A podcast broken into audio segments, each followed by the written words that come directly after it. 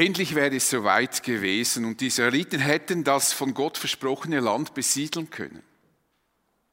Stattdessen saßen sie in Kadesh in der Wüste Paran fest, denn die Männer, die das Land auskundschafteten, sie sind ja von Ägypten her gekommen und wollen jetzt das Land Kanaan besiedeln, berichteten, wie stark diese Städte und wie furchterregend und mächtig diese Menschen sind in dem Land. Sie behaupteten, alle würden in diesem Land sterben müssen, keine Chance dort zu überleben. Und diese düsteren Aussichten löst im Volk Panik aus. Diese ganze Reise soll umsonst gewesen sein, von Ägypten bis hier in diese Wüste in Paran. Wir sollen jetzt wo sollen wir jetzt hingehen? Tiefe Trauer und Wut überkam die Menschen. Wenige Israeliten waren überzeugt, sie könnten das Land besiedeln und würden dort nicht sofort sterben, sondern sie würden dort wirklich eine Existenz aufbauen können. zu denen gehörte Kaleb und Josua, die wie die anderen Kundschafter, also es waren nicht einfach nur blinde Befürworter, die, die nichts gesehen haben, sondern sie waren auch in diesem Land. Sie haben alles genauso gesehen wie die anderen zehn Kundschafter. Und diese zwei Männer, Kaleb und Josua, waren bestürzt über die Reaktion des Volkes Israel. Sie riefen in die Menge, das Land, Entschuldigung, jetzt habe ich, muss ja gar nicht schalten, danke. Ähm, das machte der Johannes für mich. Jetzt könntest du eine weiter, jetzt habe ich wieder zurück. Genau, danke. Das Land, das wir erkundet haben, ist ein sehr gutes Land, das von Milch und Honig überfließt. Wenn der Herr uns gut ist, wird er uns in dieses Land hineinbringen und es uns geben. Und Kaleb und Josef waren davon überzeugt, Gott ist gut zu uns. Er wird das tun. Leute, begreift ihr nicht, Gott wird uns helfen. Vertraut ihm, denn er hat uns bis hierher geholfen. Und er wird uns auch wohlbehalten in dieses Land hineinbringen, das er unseren Vorfahren versprochen hat. Habt keine Angst vor den Bewohnern des Landes. Wir werden im Handumdrehen mit ihnen fertig. Sie sind von ihren Göttern verlassen. Aber uns steht der Herr zur Seite. Habt also keine Angst vor ihnen. Niemand wollte auf die beiden hören. Wutentbrannt gingen sie auf Mose und seinen Bruder Aaron los, denn diese waren ja die beiden, die sie in diese Situation hineinmanövrierten.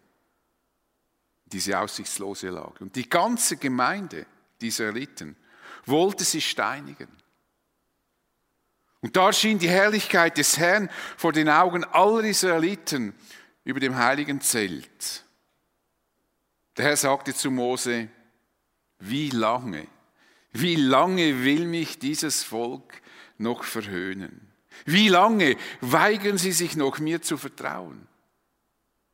Habe ich ihnen nicht genug Beweise meiner Macht und Fürsorge gegeben? Ich will sie an der Pest sterben lassen und will das ganze Volk ausrotten. Und mit dir, Mose, will ich neu beginnen und deine Nachkommen zu einem Volk machen, das noch größer, noch stärker ist als sie. Aber Mose erwiderte,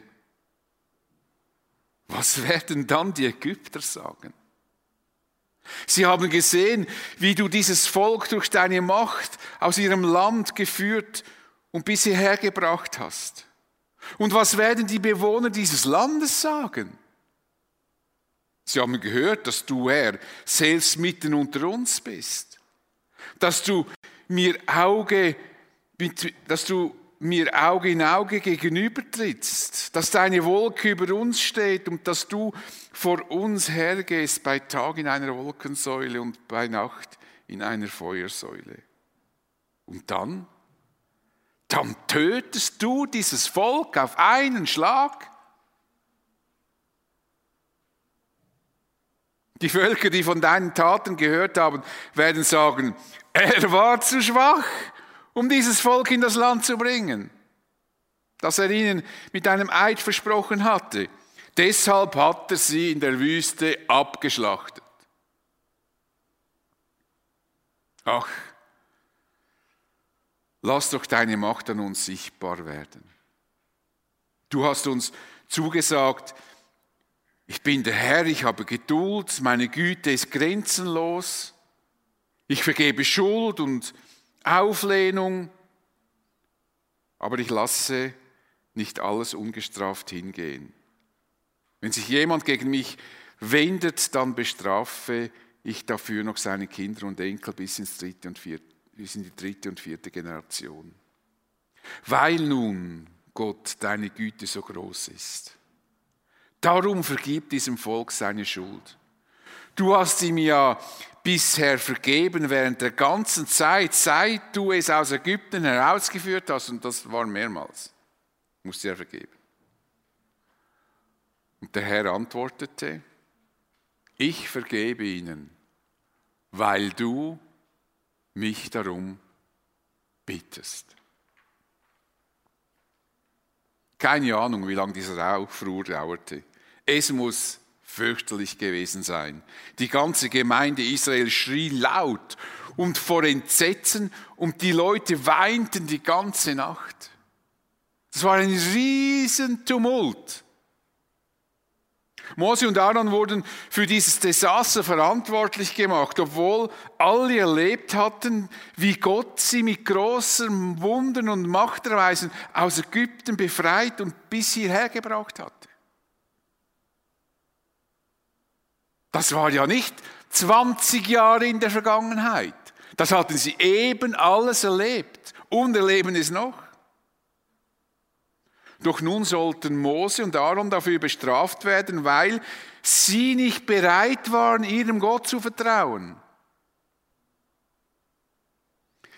Es ist eine längst bekannte Tatsache, dass Menschen von, ihren eigenen Schuld, von ihrer eigenen Schuld ablenken und dann Unbeteiligte und Unschuldige zu Sündenböcken machen. Wegen ihnen ist es passiert. Wegen ihnen habe ich mich so verhalten. Hätte er nicht, dann wäre ich nicht. Und sie verhetzen die anderen und bestrafen sie. Die Israeliten waren blind für sich selbst. Sie wollten an jemandem ihren Ärger, Frust und ihre Wut auslassen. Später war das übrigens bei Jesus nicht anders. Den Feinden von Jesus denen Jesus wirklich nichts getan hatte, schürten Hass gegen ihn, sodass die Menschen Jesus ans Kreuz schrien. Kreuzige ihn, kreuzige ihn, kreuzige ihn, skandierten sie im Chor und forderten damit den römischen Statthalter Pontius Pilatus auf, Jesus zu bestrafen und hinrichten zu lassen. Bis heute, so lehrt uns die Geschichte, werden Menschen für Dinge verantwortlich gemacht und bestraft, für die sie weder verantwortlich sind, noch irgendwelches Unrecht getan haben. Und ich muss euch sagen, wenn ich so etwas beobachte, und das kann man auch heutzutage beobachten, macht mir das manchmal wirklich Angst, wie schnell Menschen fanatisiert werden können für surreale Dinge. Aber Gott wollte nicht diesem, wollte diesem Treiben nicht tatenlos zusehen. Da erschien die Herrlichkeit des Herrn vor den Augen aller Israeliten über dem heiligen Zelt. Vermutlich in einer Wolke verhüllt ließ Gott sich nun auf die Stiftshütte, auf den Ort der Anbetung nieder. Das ist wie das Gotteshaus in der Wüste, das ein portabler Tempel, den man zusammenpacken konnte und wieder aufstellen. Der Ort der Gegenwart Gottes und nun kommt Gott in seiner ganzen Herrlichkeit auf dieses Zelt. Er steht also nicht in einer Wolkensäule am Rand, sondern er kommt auf dieses Zelt. Augenblicklich muss jedem Israelit klar gewesen sein, was jetzt geschieht. Die Stimmung im Lager schlug sofort um. Die Männer, die im Begriff waren, Mose und Aaron zu steinigen, ließen ihre Steine fallen. Wenn Gott in seiner Herrlichkeit erscheint, verblasst alles scheinbar Wichtige in unserer kleinen Welt. Die Israeliten hatten einmal etwas Ähnliches erlebt. Als Gott ihnen die zehn Gebote gab, das war noch nicht so lange her, damals sprach Gott mit dem Volk Israel und jeder konnte seine Stimme hören. Das ist so, wie wenn ihr mich jetzt hört. So haben sie Gottes Stimme gehört, wie er dem Volk die zehn Gebote gab. Eigentlich ist das etwas, was sich viele von uns wünschen würden. Übrigens ich mir auch, habe mir das auch schon gewünscht. Einmal die Stimme Gottes mit eigenen Ohren hören. Nicht einfach ein Gedanke, von dem ich vermute, er könnte von Gott sein. Eine Eingebung, das habe ich auch, das kenne ich auch. Meistens habe ich die Eingebungen, während ich bete. Kürzlich hatte ich wieder eine, aber das ist ein bisschen eine banale, deshalb will ich es jetzt gar nicht äußern. Aber ich habe oft während dem Gebet schenke mir Gott so Gedanken und ich denke, das könnte Gott mir diesen Gedanken geschenkt haben, aber ich argumentiere den gegen außen nicht. Gott hat mir jetzt diesen Gedanken geschenkt, im Sinne, jetzt müssen wir das so machen, sondern ich versuche den, den einzubringen und dann sehe ich dann, ob der auf fruchtbaren Boden fällt oder nicht. Wie auch immer, aber wie großartig wäre es doch, die Stimme Gottes zu hören und zweifellos zu wissen, dass Gott nun tatsächlich spricht, wenn wir in einer Gemeindeleitungssitzung sind und wir würden alle hören, was Gott zu uns sagt. Wie cool wäre denn das? Und wie froh wäre ich schon oft gewesen, Gott hätte so wirklich verbal uns als Gemeinde gesagt, so, jetzt hört auf, Räumlichkeiten zu suchen, Ihr bekommt sie eh nicht. Versteht ihr? Wie viel Zeit hätten wir sparen können in der Vergangenheit mit unserer ehemaligen FWG, den Aufwand, den wir betrieben haben, um Räumlichkeiten zu suchen? Hätte Gott in uns, zu uns gesprochen, alle hörbar, lasst das, bleibt wo ihr seid, es bringt eh nichts, ich gebe es euch nicht. Das wäre doch cool. Und was wir uns manchmal wünschen würden, war für die Israeliten erstaunlicherweise keine wünschenswerte Erfahrung. Sie freuten sich nicht, Gott zu hören. Sie sagten, ey, super, haben noch nie Gott direkt sprechen hören. Nein, es geschieht etwas ganz Sonderbares und das ist etwas, was Sarah angetönt hat, als sie über den, als sie über den Lobpreis gesprochen hat. Sie bekamen Angst. Sie müssen gemerkt haben, dass sie nicht würdig seien, um so nahe und unmittelbar in die Gegenwart Gottes zu sein. Sie realisierten, dass Gott größer und heiliger ist als alles andere. Sie realisierten die Diskrepanz zwischen seiner Heiligkeit und ihrem Leben. Und dann sagten sie zu Mose, wir haben Angst, wenn Gott so mit uns redet, wir werden noch alle umkommen. Sprich du an seiner Stelle zu uns. Wir wollen auf dich hören. Wir wollen nicht mit Gott direkt sprechen. Mach du das und du kannst uns das dann weiter sagen. So ähnlich muss das in Kadesh auf die Israeliten gewirkt haben. Ich denke, wir haben ein bisschen manchmal eine falsche Vorstellung, was passiert, wenn Gott in Erscheinung tritt. Und wenn ihr mal aufmerksam in der Bibel das beobachtet, dann werdet ihr sehen, die meisten Menschen fallen auf ihr Angesicht, verneigen sich vor Gott, beugen sich.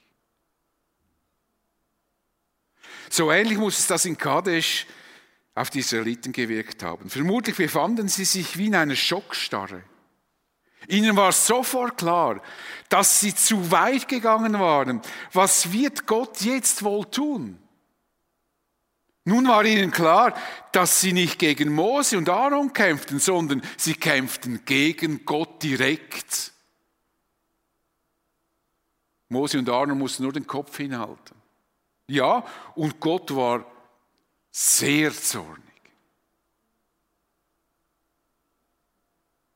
Zu Mose sagt er, wie lange will mich dieses Volk noch verhöhnen? Wie lange weigern sie sich noch, mir zu vertrauen? Habe ich ihnen nicht genug Beweise meiner Macht und Fürsorge gegeben? Tatsächlich, Gott gab ihnen unzählige Beweise seiner Macht und Fürsorge. Er befreite sie aus der Gefangenschaft und aus der Sklaverei in Ägypten. Er führte sie trockenen Fußes durch ein Meer hindurch. Jeden Tag hatte dieses riesige Volk in der Wüste genügend Wasser zu trinken und so weiter. Das alles hatten die Israeliten erlebt und jeden Tag bekamen sie zu essen und all das, was sie erlebt hatten, lag nicht mehr als ein bis drei Monate zurück. Das muss man sich mal vor Augen führen.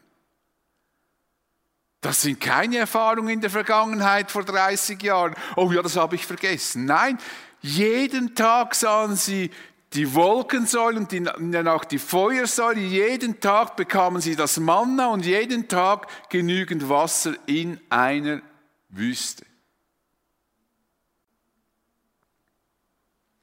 Gott zeigt ihnen den Weg am Tag eben mit der Wolkensäule, nachts mit der Feuersäule. Und trotzdem wollte das Volk ihm nicht vertrauen. Wenn wir nüchtern und ehrlich sind, wird es uns nicht überraschen, dass einmal der Punkt kommt, an dem Gott zornig wird.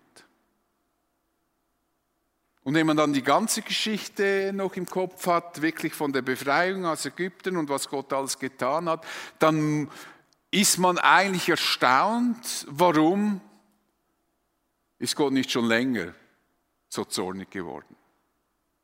Warum war er so lange doch noch geduldig. Sein Zorn hatte dramatische oder sollte dramatische Auswirkungen haben, wie Mose sagt, wie er Mose sagt, ich will diese Litten an der Pest sterben lassen, ich will das ganze Volk ausrotten. Du hast richtig gehört, Gott will sein erwähltes Volk ausrotten. Wie krass ist denn das? Niemand soll überleben außer denen, die ihm vertrauten. Gott hatte genug von der ständigen Rebellion seines Volkes. Seine Geduld war am Ende. Dieser erneute Aufruhr gegen ihn brachte das Fass zum Überlaufen. Und vielleicht denkst du, dass das schon sehr hart von Gott ist. Wie kann Gott sich zu einer solchen Tat hinreißen lassen? Ist er nicht ein Gott der Gnade, Barmherzigkeit und Liebe? Haben vielleicht doch die Leute recht, die sagen, dass der Gott im Alten Testament eigentlich vor allem ein richtender und strafender Gott ist und mit Liebe gar nicht viel zu tun hat? Schwierige Fragen, die aufkommen können, wenn wir lesen, was damals vorgefallen war. Aber wir müssen auch überlegen, wie es wäre, wenn Gott das Unrecht in dieser Welt ungestraft lassen würde, wenn Gott nicht reagieren würde. Wenn jemand einen anderen betrügt, ermordet oder was auch immer und Gott würde sagen, ja, das kann halt passieren. Der hat das sicher nicht so gemeint.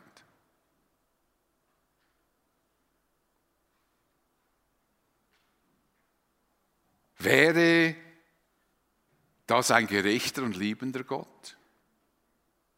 Nein, das wäre ein gleichgültiger Gott, dem im Grunde genommen alles egal wäre, der uns Menschen einfach unserem Schicksal überlässt. Niemand würde doch glauben, dass ich meine Kinder liebe, wenn ich tatenlos zusehen würde, wie sie gequält werden. Gott ist ein gerechter Gott und wird alle Untaten, die auf dieser Welt geschehen und begangen werden, einmal richten. Die Schwierigkeit für uns ist, das zu verstehen, weil Gott meist nicht sofort richtet und bestraft. Sehr selten. Aber eines Tages wird Gott alle Taten richten. Die Menschen werden einmal vor dem Thron Gottes erscheinen müssen. Und das wird im letzten Buch der Bibel in der Offenbarung beschrieben. Johannes schreibt dort, was er in einer Vision sah. Ich sah alle Toten, hohe und niedrige, vor dem Thron stehen. Die Bücher wurden geöffnet, in denen alle Taten aufgeschrieben sind. Und dann wurde noch ein Buch aufgeschlagen, das Buch des Lebens. Den Toten wurde das Urteil gesprochen, es richtete sich nach ihren Taten, die in den Büchern aufgeschrieben waren.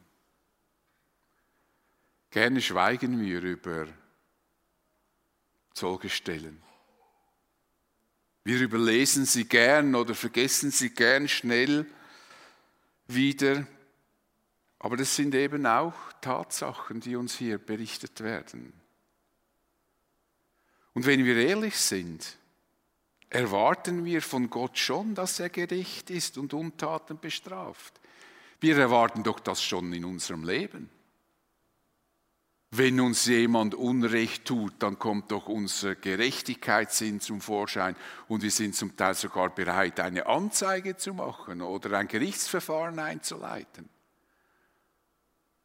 Wir lassen doch nicht das einfach stehen, wenn jemand, wenn jemand äh, äh, uns betrogen hat, dass wir sagen, ja, ja, das kann halt passieren, dass mich einer betrügt, sondern nein, wir wollen dann zu unserem Recht kommen. Wir erwarten, wenn wir ehrlich sind, erwarten wir auch, dass Gott gerecht ist. Wir wären über einen gleichgültigen Gott nicht glücklich. Wir würden ihn gar nicht ernst nehmen, der von Verbrechen die Augen verschließt. Wenn Gott nicht gerecht ist, dann kann er auch nicht lieben, denn Liebe ohne Gerechtigkeit ist gar nicht möglich. Was wir heute zum Teil als Liebe bezeichnen, das ist oft einfach nur Gefühlsduselei und Gleichgültigkeit. Das sagt einer, der verheiratet ist, ich habe mich jetzt in eine andere Frau verliebt. Ja, wunderbar. Aber er hat die Liebe seiner Frau versprochen. Und Liebe ist eine Tat, nicht nur ein Gefühl. Also entweder habe ich meiner Frau die Liebe versprochen und ich stehe dazu und bleibe ihr treu, aber dann dieses, diesen Begriff Liebe zu verwenden, um einen anderen Menschen total zu verletzen, wie grotesk ist das eigentlich?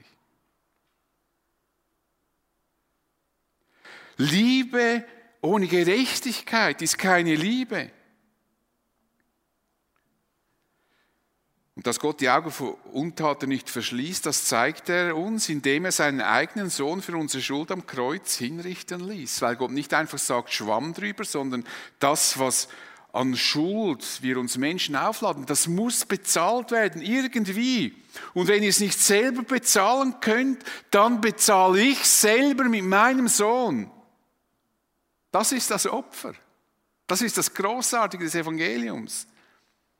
Und so hat es der Prophet Jesaja schon gesehen, wenn er den Blick auf Jesus schreibt, wegen unserer Schuld wurde er gequält und wegen unserer Ungehorsam geschlagen. Die Strafe für unsere Schuld traf ihn und wir sind gerettet. Er wurde verwundet und wir sind heil geworden. Das ist die Gerechtigkeit Gottes. Er lässt nichts ungestraft. Und wenn wir die Strafe nicht bezahlen, dann bezahlt er sie er sie bezahlt. Das ist die Liebe Gottes und Gerechtigkeit, dass er selbst die Strafe auf sich genommen hat, die uns treffen müsste. Und deshalb ist es so, dass wir bei diesem Gericht, von dem Johannes spricht, von dem die Menschen erscheinen müssen, dort werden wir gar nicht dabei sein, wenn wir Jesus nachfolgen. Mit diesem Gericht haben wir gar nichts mehr zu tun. Jesus sagt einmal, Wer mein Wort hört und glaubt dem, der mich gesandt hat, der hat das ewige Leben und kommt nicht in das Gericht. Warum nicht? Weil es da nichts zu richten gibt. Warum? Weil Jesus den Preis bezahlt hat, den ich dort bezahlen müsste.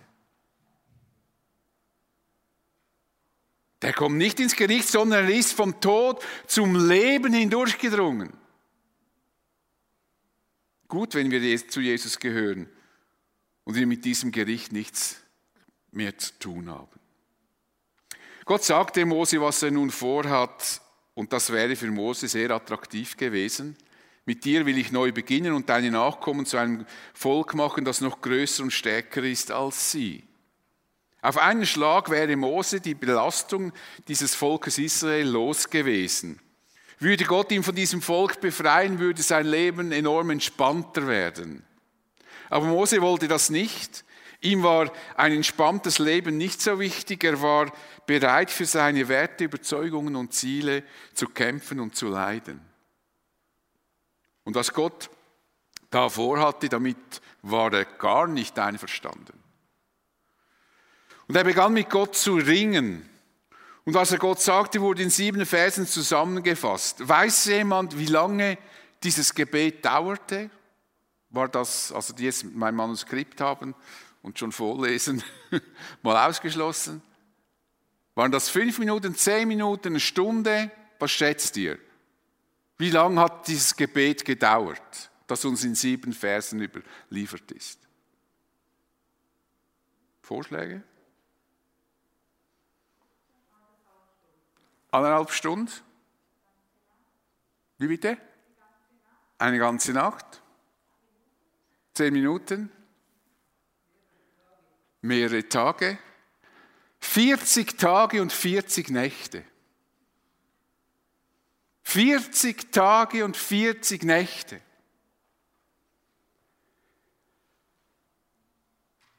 Das sehen wir, als Mose später darüber berichtet. Ich lag damals 40 Tage und 40 Nächte im Gebet vor dem Herrn, weil er gedroht hatte, euch zu vernichten. 40 Tage und 40 Nächte hat Mose mit Gott gerungen. Diese sieben Verse, die uns einen Einblick in dieses Gebet geben, ist also nur eine Zusammenfassung der wichtigsten Inhalte, die Mose mit Gott besprochen hatte. Jedenfalls wollte Mose unbedingt verhindern, dass Gott das Volk Israel vernichtet. Er konnte nicht begreifen, wie Gott auf diese Idee kommen konnte. Er sagte Gott, was werden dann die Ägypter sagen? Sie haben gesehen, wie du dieses Volk durch eine, deine Macht aus ihrem Land geführt und bis hierher gebracht hast. Was werden sie wohl sagen, wenn du mit diesem in ihren Augen großen Aufwand dein Volk herausbringst und dann in der Wüste tötest? Was sollen die denken? Also bitte. Gott, das geht doch nicht. Die Ägypter werden dich nicht mehr ernst nehmen. Sie werden dich verspotten. Und was werden die Bewohner dieses Landes sagen? Sie haben gehört, dass du, Herr, selbst mitten unter uns bist, dass du mir Auge in Auge gegenüber trittst, dass deine Wolke über uns steht und dass du vor uns hergehst bei Tag und in einer Wolkensäule und bei Nacht in einer Feuersäule. Wir werden von diesen Völkern beobachtet, Herr. Sie sind beeindruckt und ängstigen sich vor dir, weil sie sehen, wie mächtig du bist. Sie wissen sogar, dass du mir, mit mir quasi von Angesicht zu Angesicht mit mir redest. Würdest du jetzt dein Volk vernichten? Würdest du deinen guten Ruf und den Respekt, den man dir gegenüber hat, zerstören. Sie werden sagen, er war zu schwach, dieser Gott der Israeliten. Um dieses Volk in das Land zu bringen, das er ihnen einmal mit einem Eid versprochen hatte. Deshalb, weil er zu schwach ist, hat er sie in der Wüste abgeschlachtet, weil er es nicht geschafft hat, sie in das Land hineinzubringen. Genau das werden sie über dich sagen, Herr. Sie werden dich verspotten, sie werden meinen, du seist ein ohnmächtiger Gott, dem Macht und Kraft fehlt, seine Versprechen einzuhalten. Mose kämpft hier offensichtlich um die Ehre Gottes. Ihm ging es zunächst gar nicht um sein Volk.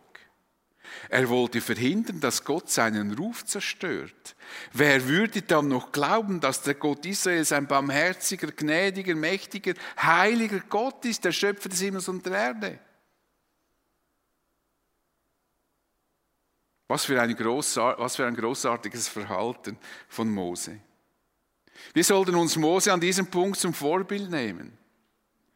Wir könnten uns selbst fragen, wie wichtig uns die Ehre Gottes ist. In unserer individualistischen Wohlstandsgesellschaft sind wir uns gewohnt, dass sich vieles um uns selbst und um unser Wohlbefinden dreht. Das kann dazu führen, dass wir als Christen genauso denken und funktionieren. Wir könnten der Idee verfallen, zu glauben, Jesus müsste dafür sorgen, dass es mir immer gut geht. Er würde immer verstehen und nachsichtig sein, auch wenn ich etwas tue, was ihm nicht gefällt. Und ich weiß es schon, wenn ich es tue. Ihm gefällt es halt, wenn ich mich gut fühle. Aber in Mose begegnet uns eine ganz andere Haltung. Ihm geht es nicht in erster Linie um seine Person, sondern um die Ehre Gottes. Das sollte eigentlich unser Leben als Christen auch auszeichnen. Jedenfalls lebte der Apostel Paulus mit dieser Einstellung. Er sagte zum Beispiel über die Sklaven auch etwas, was uns gar nicht gefällt. Das geht uns natürlich komplett gegen den Strich, wenn wir ehrlich sind. Wer Sklave ist, das wäre heute ein Angestellter, soll trotz, der schweren, des, trotz des schweren Jochs, das er zu tragen hat, seinen Herrn uneingeschränkte Achtung entgegenbringen. Also deinem ganz schwierigen, komplizierten Vorgesetzten. Damit der Name Gottes und die Lehre des Evangeliums nicht in Verruf geraten. Die Sorge von Mose war, dass die Heidenvölker über Gott denken, was die Heidenvölker über Gott denken würden, wenn er sein Vorhaben ausführte. Und wie wichtig ist es uns, dass wir durch unser Leben Gott und das Evangelium nicht in Verruf bringen? Wo müsstest du allenfalls dein Verhalten ändern, wenn du nicht nur mit deinen Worten, sondern mit deinem Leben und Handeln Gott ehren willst? Mose wollte, dass Gott seine Macht demonstriert, damit alle erkennen, dass er der wahre Gott ist, der Schöpfer des Himmels und der Erde. Ach, lass deine Macht an uns sichtbar werden und bitte nicht deine Ohnmacht, sondern deine Macht, dass du uns ins Land bringen kannst und nicht die Ohnmacht, dass du uns hier in der Wüste ausrottest. Und nun erinnert Mose Gott daran, dass er über sich selbst gesagt und was er versprochen hat.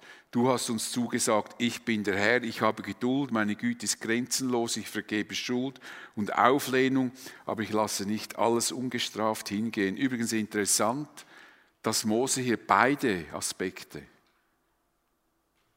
Gott vorhält. Den einen seine Gnade und Barmherzigkeit und die andere Seite seine Gerechtigkeit. Er appelliert nicht nur an die Barmherzigkeit, aber ich lasse nicht alles ungestraft hingehen. Er lässt nicht das Unbequemere weg, wie wir das gerne tun. Wenn sich jemand gegen mich wendet, dann bestrafe ich dafür noch seine Kinder und Enkel bis ins dritte und vierte, dritte und vierte Generation. Und jetzt begann Mose für sein Volk zu kämpfen. Ein Volk, das ihn eben noch steinigen wollte. Weil nun deine Güte so groß ist, darum vergib diesem Volk seine Schuld Du hast ihm ja auch bisher vergeben während der ganzen Zeit, seit du es aus Ägypten herausgeführt hast. Mose berief sich auf die Barmherzigkeit Gottes, denn er wusste, dass das Volk nur so gerettet werden kann, wenn Gott bereit wäre, sich über ihn zu erbarmen. Ihm war klar, das Verhalten des Volkes war unentschuldbar. Diese Strafe hätten sie verdient, da gab es keine Ausrede. Es wäre eine gerechte Strafe gewesen, aber Mose erinnert Gott an sein Versprechen, dass er eigentlich ja gar nicht brechen kann und er bat um Begnadigung seines Volkes. Also Mose machte sich hier zum Fürsprecher für sein Volk, was in einem Psalm so beschrieben wird, Gott plante sie alle umzubringen, doch Mose, sein Erwählter, trat dazwischen. Er warf sich für sie in die Bresche und wandte den Zorn Gottes von ihnen ab, sodass sie nicht ausgerottet wurden. Damit tat Mose genau das, was Jesus für uns heute tut. Mose war der Vermittler zwischen Gott und dem Volk Israel. Und genauso und noch in vollkommener Weise ist Jesus heute der Vermittler zwischen Gott und uns. Wie Paulus dem Timotheus schreibt, nur einer ist Gott. Und nur einer ist auch der Vermittler zwischen Gott und dem Menschen, der Mensch Jesus Christus. Aber Jesus war nicht nur 40 Tage und 40 Nächte im Gebet vor Gott für uns eingetreten, sondern er gab sein Leben für unsere Schuld. Er ist für uns gestorben. Und so vermittelt er für uns. Er bezahlte die Strafe, die wir bezahlen müssten. Und das Großartige ist, dass er immer noch unser Fürsprecher ist, an den wir uns wenden können. Denn Johannes schreibt, wenn jemand sündigt, so haben wir einen Fürsprecher beim Vater Jesus Christus, der gerecht ist. Und er selbst ist die Versöhnung für unsere Sünden, nicht allein aber für die unseren, sondern auch für die der ganzen Welt. Es ist noch gut, dass man das weiß. Nicht nur meine Sünden, sondern auch die der anderen. Auch für die ist er unser Fürsprecher.